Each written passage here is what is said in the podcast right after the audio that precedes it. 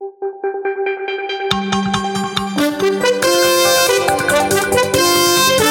to the West Steps, a podcast from the Colorado Children's Campaign that explores issues that impact Colorado kids and families. I'm your host, Beza Tedes.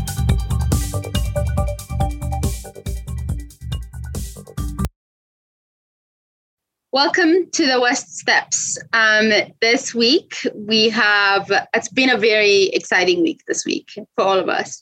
Um, and uh, I have a returning champ in the house. Uh, I'm going to let her introduce our, herself and then we're going to jump into it. I'm really, really excited for uh, this conversation. Les?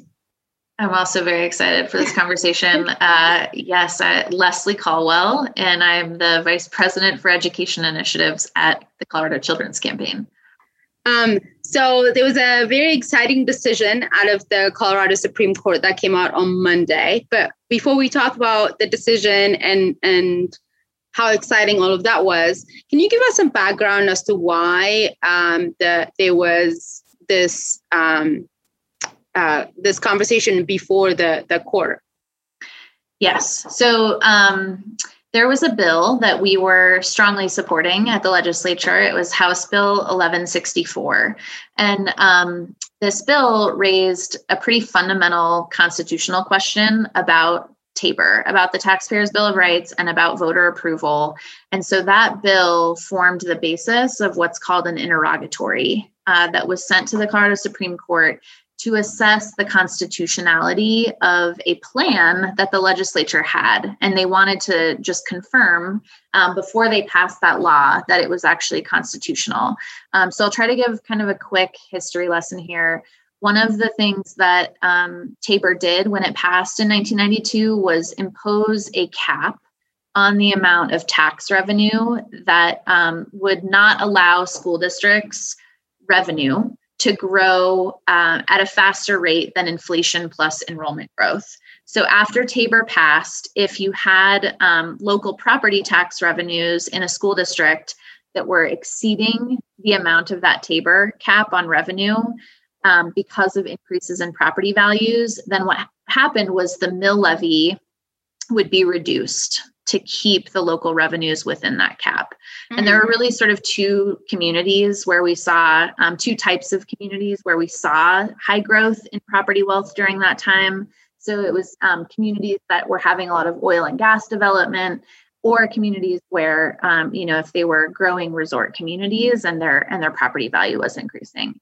Mm-hmm. So then what happened was we had um, between 1994 and 2002 ish, um, we had voters in 174 of our 178 school districts who went to their voters and um, they asked to permanently waive that Tabor cap.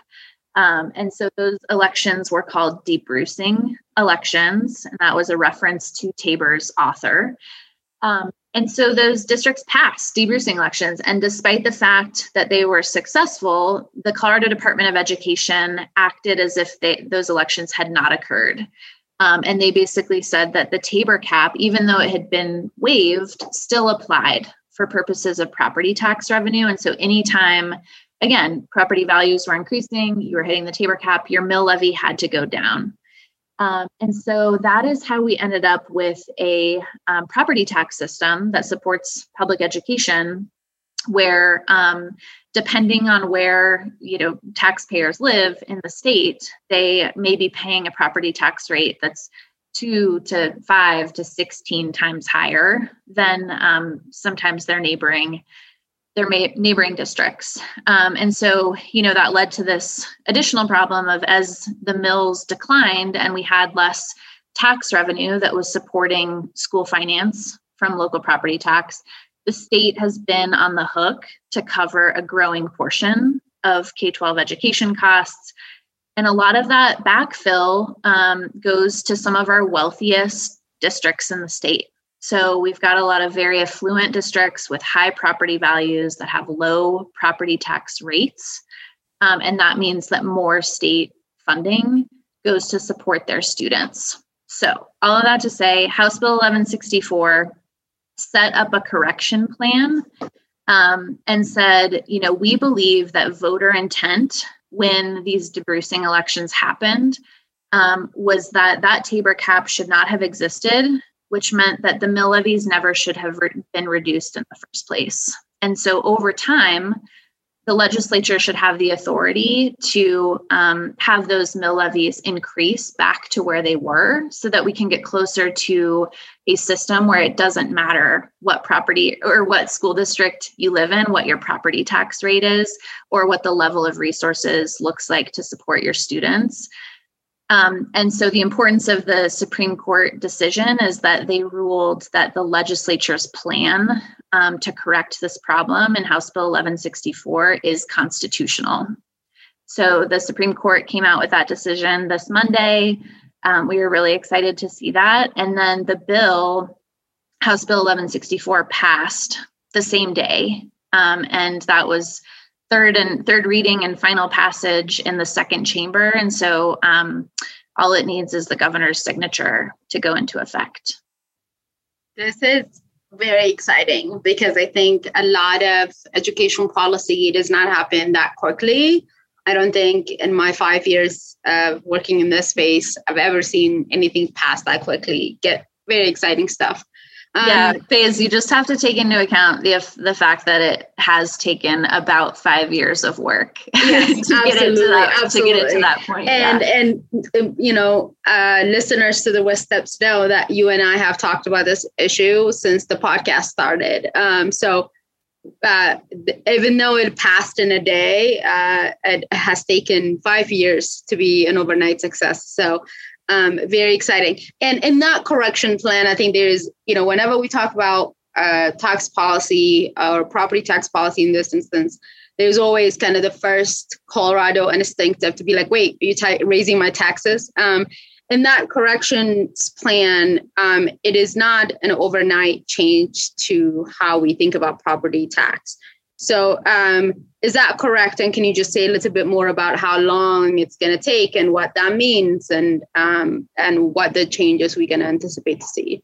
Yeah, that's a really important point to make. So, um, it's correct that this is you know the correction plan that the legislature is putting in place here we would describe it as a very reasonable and um, incremental approach to solving this problem so um, just to give a lo- some numbers maybe behind what we're looking at here, we have 178 school districts in Colorado. Um, 39 of those school districts levy already the highest mill that you can have, which is 27 mills.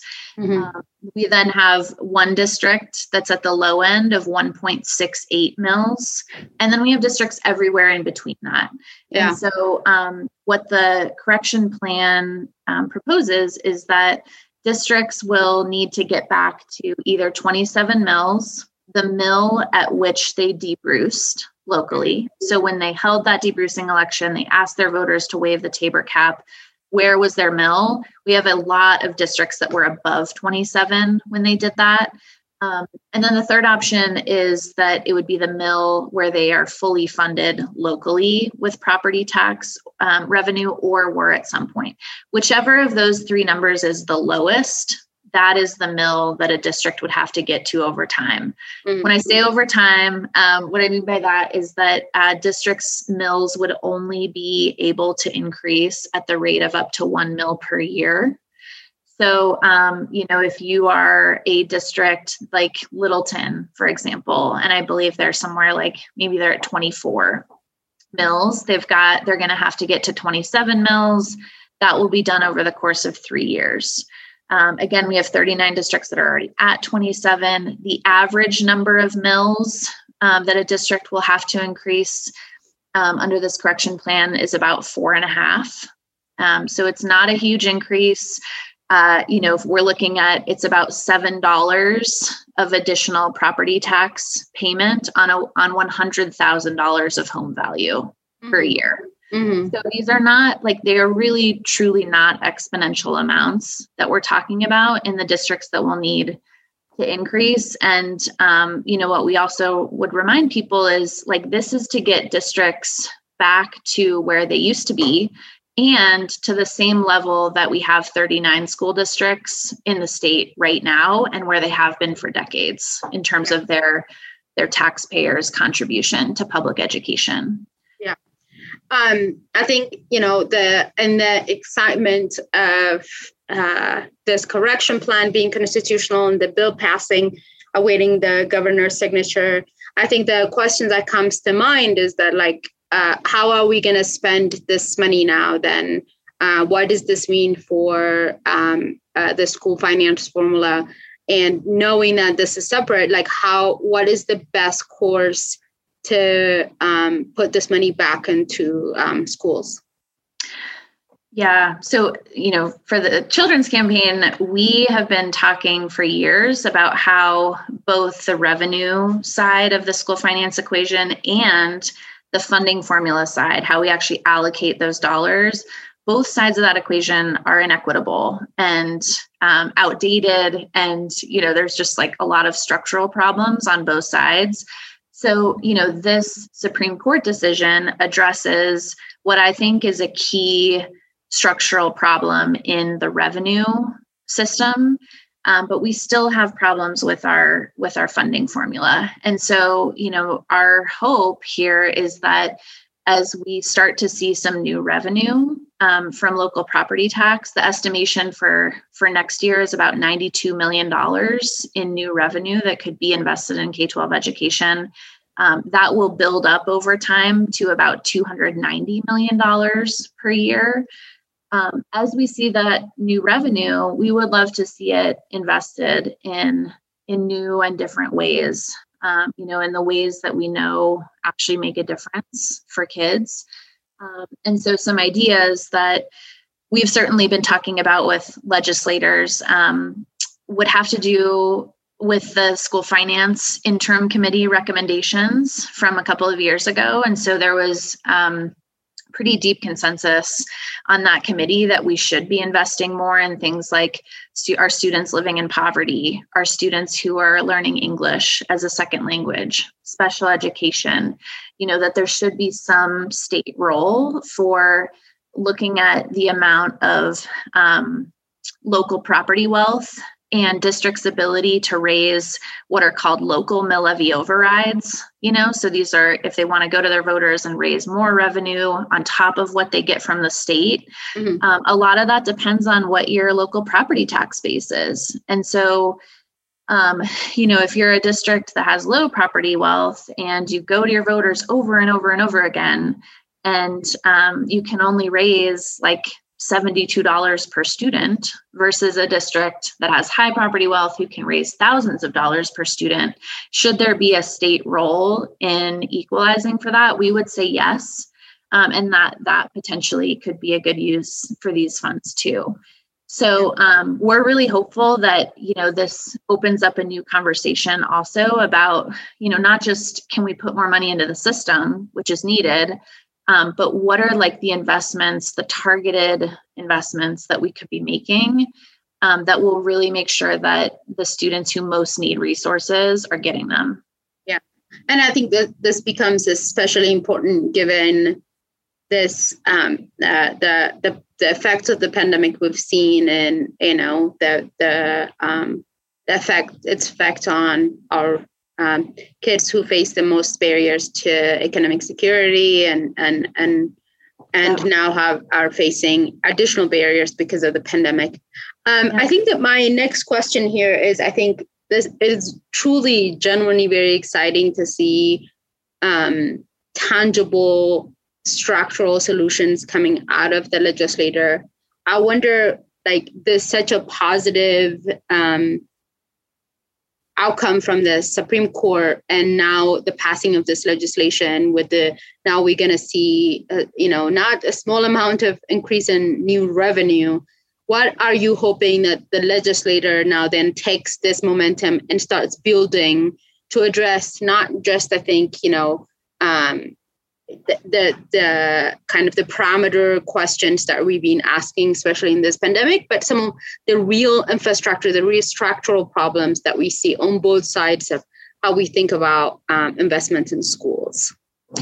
Yeah, I mean, I think it's it's a lot of what I was just talking about in terms of uh, like how do we take our funding formula that was written in 1994 uh, for a totally different time and a totally different student population and totally different education delivery methods and totally different policy systems. Like, how can we bring that into the 21st century? Um, and so it's, you know, like, how do we really make different investments in, like you said, Beza, our students who um, have the most barriers to opportunity and um, and our districts that um, they struggle the most to provide resources locally because we know that like in the absence of a statewide funding solution since the last recession really we have districts now relying um, more and more on their local voters through local mill levy overrides that has like truly exacerbated inequities and funding disparities between mm. districts um, but I think there's also this um, conversation happening. My dog is saying hello to all the West Steps listeners. We, we love Pep. um, I love the pup in, in this in this podcast. Yes. Okay, good. I'm sorry about that. But um, there's also a real opportunity, I think, to um, talk about you know some of the more holistic um, supports and services that students need that's not just academic yeah so absolutely um, it's things like mental health supports that kids receive at school. What is the um, psychological, uh, you know, or how many psychologists are in a school? How many counselors? Um, it's things like that. It's it's professional development for educators. I think all of those those investments make sense, and I think that uh, it is it's going to be you know important to all of us to participate in what's to come and what's next. So I wonder if you can give people, like as we wrap up here, if you can give people how they can plug in, how they can participate in the conversation. Um, but also, I think you know it's uh, the K 12 education conversation in the policy space is not just limited to the formula or you know the so i wonder if you can give people some larger perspective on how they can be part of these conversations yeah, there's, I mean, there's always going to be an opportunity for people to elevate their own experiences with what, you know, what does the level of resources look like in your school, in your child's school? Um, you know, what are the services and supports that you wish were available to kids in your community that are not? And so the advocacy around um, that will always be important no matter what our revenue system or our funding formula look like um, but you know there there are so many opportunities especially coming out of the pandemic and as kids are getting back into school this fall.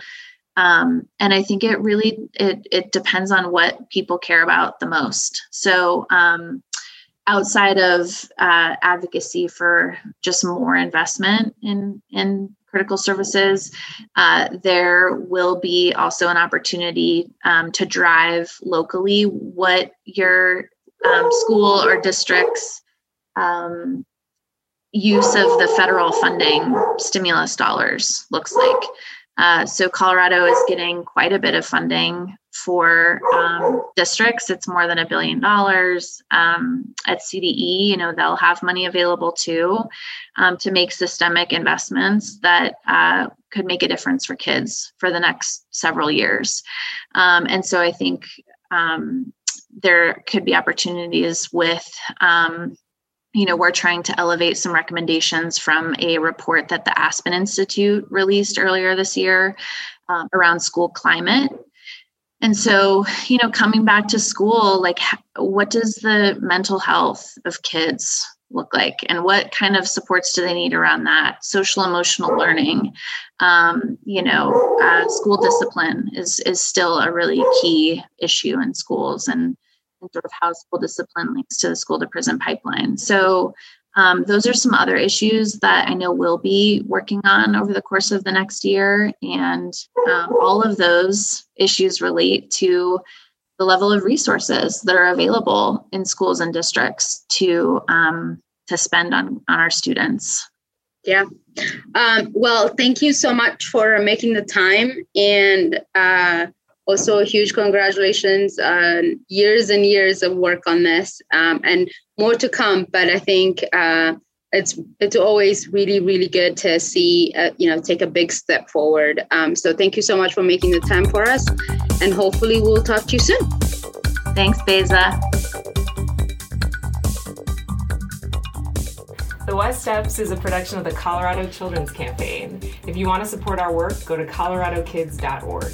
Fun fact you can also find out Erica's pet peeves on her profile page on our website. Please don't do that.